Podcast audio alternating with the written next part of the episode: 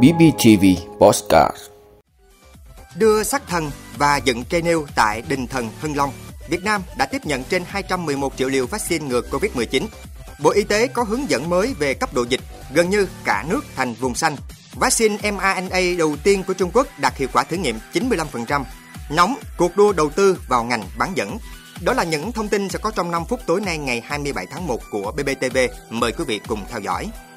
Thưa quý vị, sáng nay ngày 27 tháng 1, tức 25 tháng Chạp năm Tân Sửu, Đình Thần Hưng Long, thị trấn Trân Thành, huyện Trân Thành tổ chức lễ đưa sắc thần và dựng cây nêu để báo hiệu một năm đã qua, Tết Nguyên Đán đã tới, cầu cho quốc thái dân an, mưa thuận gió hòa. Theo phong tục truyền thống, vào ngày 25 tháng Chạp hàng năm, lễ đưa sắc thần và dựng cây nêu ngày Tết được Đình Thần Hưng Long tổ chức để phát huy những giá trị văn hóa truyền thống. Cây nêu dựng trước Đình Thần là một cây tre lớn cao khoảng hơn 10 mét. Khi cây nêu dựng lên, đầu ngọn nêu được treo lá bùa trấn yểm, gạo muối, trầu cao, có ý nghĩa biểu trưng để trừ tà và thu hút sự phát tài thịnh vượng cho người dân vùng đất Trân Thành trong năm mới. Nghi lễ rước sắc thần về thiên đình để báo cáo kết quả trong một năm của hạ giới, đồng thời cầu cho mùa màng bội thu, quốc thái dân an, nhà nhà hạnh phúc, an khang thịnh vượng. Đình Thần Hưng Long nằm trên địa bàn khu phố 4 thị trấn Trân Thành, được Ủy ban Nhân dân tỉnh Bình Phước xếp hạng và công nhận di tích lịch sử văn hóa cấp tỉnh vào ngày 15 tháng 12 năm 2004. Đình Thần Hưng Long đánh dấu thời kỳ khai sơn phá thạch và đóng vai trò quan trọng trong đời sống tín ngưỡng của người Việt trên vùng đất Trân Thành. Thưa quý vị, Bộ Y tế cho biết đến nay đã tiếp nhận trên 211 triệu liều vaccine COVID-19, đã phân bổ trên 195 triệu liều, số còn lại đang đợi các thủ tục về kiểm định chất lượng trước khi phân bổ. Đến ngày 27 tháng 1, cả nước cũng đã tiêm được gần 179 triệu mũi, trong đó số liều tiêm cho người từ 18 tuổi trở lên là 161,5 triệu liều, gồm mũi 1 trên 70,5 triệu liều, mũi 2 là 67,7 triệu liều, mũi bổ sung là 8,33 triệu liều, tiêm cho người có bệnh nền, mũi 3 là trên 14,8 triệu liều. 49 trên 63 tỉnh thành phố có tỷ lệ bao phủ mũi 2 trên 90%, 14 trên 63 tỉnh thành phố có tỷ lệ bao phủ mũi 2 từ 79 đến dưới 90%. Số liều vaccine phòng Covid-19 tiêm cho trẻ từ 12 đến 17 tuổi là gần 16 triệu liều, 30 trên 63 tỉnh thành phố có tỷ lệ bao phủ mũi 2 trên 90%, 18 trên 63 tỉnh thành phố có tỷ lệ bao phủ mũi 2 từ 80 đến dưới 90%, 15 trên 63 tỉnh thành phố có tỷ lệ bao phủ mũi 2 từ 23 đến dưới 80%. Bộ Y tế đề nghị các bộ ngành địa phương tiếp tục tổ chức thực hiện nghiêm túc, quyết liệt, hiệu quả các nguyên lý, biện pháp, công thức, phương châm phòng chống dịch với 3 trụ cột cách ly, xét nghiệm, điều trị và công thức 5K cộng vaccine, thuốc điều trị, cộng công nghệ, cộng đề cao ý thức người dân và các biện pháp khác, không tổ chức các hoạt động tập trung đông người, nhất là dịp Tết Nguyên Đán.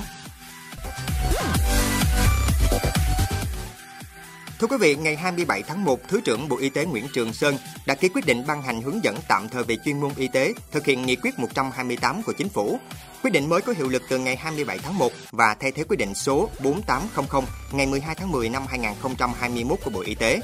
Hướng dẫn mới yêu cầu các địa phương kiểm soát dịch tại nơi xuất phát mang tính chủ động và hiệu quả hơn, hạn chế áp dụng các biện pháp mang tính bao vây trên phạm vi rộng.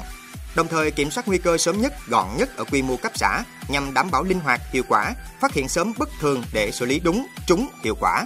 Phát huy tính chủ động của chính quyền địa phương, tránh tư tưởng buông tay, giao phó cho y tế trong việc điều trị ca bệnh nặng. Để đánh giá cấp độ dịch, hướng dẫn mới của Bộ Y tế yêu cầu phải dựa trên 3 tiêu chí, gồm tiêu chí 1, tỷ lệ ca mắc mới trên địa bàn, trên số dân, trên thời gian. Tiêu chí 2, độ bao phủ vaccine. Tiêu chí 3, đảm bảo khả năng thu dung điều trị của cơ sở khám bệnh, chữa bệnh các tuyến. Theo hướng dẫn này, nguyên tắc của việc đánh giá cấp độ dịch và đáp ứng theo Bộ Y tế nhằm kiểm soát dịch tại nơi xuất phát là biện pháp mang tính chủ động và hiệu quả hơn, hạn chế áp dụng các biện pháp mang tính bao vây trên phạm vi rộng.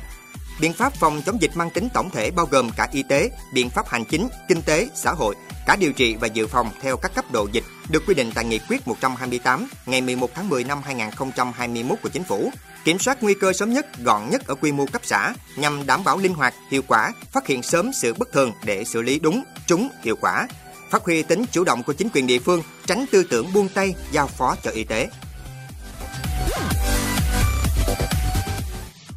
Thưa quý vị, vaccine mRNA đầu tiên của Trung Quốc có tên là AAVi do Học viện Khoa học Quân y, công ty Suzhou Abogen và Viện Công nghệ Sinh học Quân Vác cùng phát triển.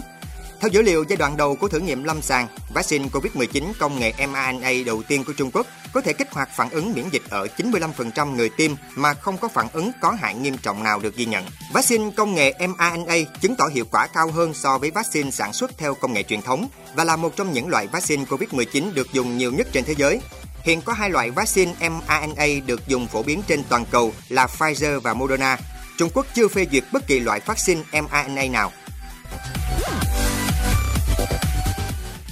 Thưa quý vị, chip máy tính là yếu tố đầu vào quan trọng cho nhiều ngành công nghệ cao khác, nên việc một quốc gia có cơ sở sản xuất linh kiện bán dẫn sẽ hỗ trợ cho toàn bộ hệ sinh thái của hoạt động kinh tế giá trị cao. Và ngành bán dẫn được xem là phần cốt lõi trong cuộc cạnh tranh công nghệ giữa các cường quốc trong thế kỷ 21. Với độ ứng dụng rộng rãi trong tất cả các ngành công nghệ cao, từ thiết bị điện tử, ô tô, máy tính cho đến thiết bị truyền thông, doanh thu ngành bán dẫn đã đạt hơn 400 tỷ đô la Mỹ trong năm 2020, tăng 6,5% so với năm 2019, bất chấp đại dịch Covid-19 khiến các hoạt động kinh tế toàn cầu sụt giảm. Ban đầu, vấn đề thiếu hụt chip chỉ đơn thuần là gián đoạn tạm thời về nguồn cung do các nhà máy buộc phải đóng cửa khi đại dịch Covid-19 mới bùng phát, gây ảnh hưởng tới hoạt động sản xuất. Tuy nhiên, cho tới thời điểm hiện nay, mặc dù hoạt động sản xuất tại hầu hết các quốc gia trên thế giới gần như trở lại bình thường, nhưng sự gia tăng nhu cầu do thay đổi hành vi tiêu dùng sau đại dịch đã khiến sự thiếu hụt chip điện tử có lúc ở mức khủng hoảng. Bên cạnh tình trạng khan hiếm chip trên toàn cầu, một nguyên nhân khác khiến các chính phủ không ngại chi tiền phát triển nhà máy sản xuất chip tiên tiến là do lo ngại sự phụ thuộc vào các nước khác. Do đó, việc tự chủ trong ngành công nghiệp bán dẫn sẽ giúp giảm nguy cơ dễ bị tổn thương của các nước trước bất kỳ sự gián đoạn chuỗi cung ứng và rủi ro địa chính trị nào.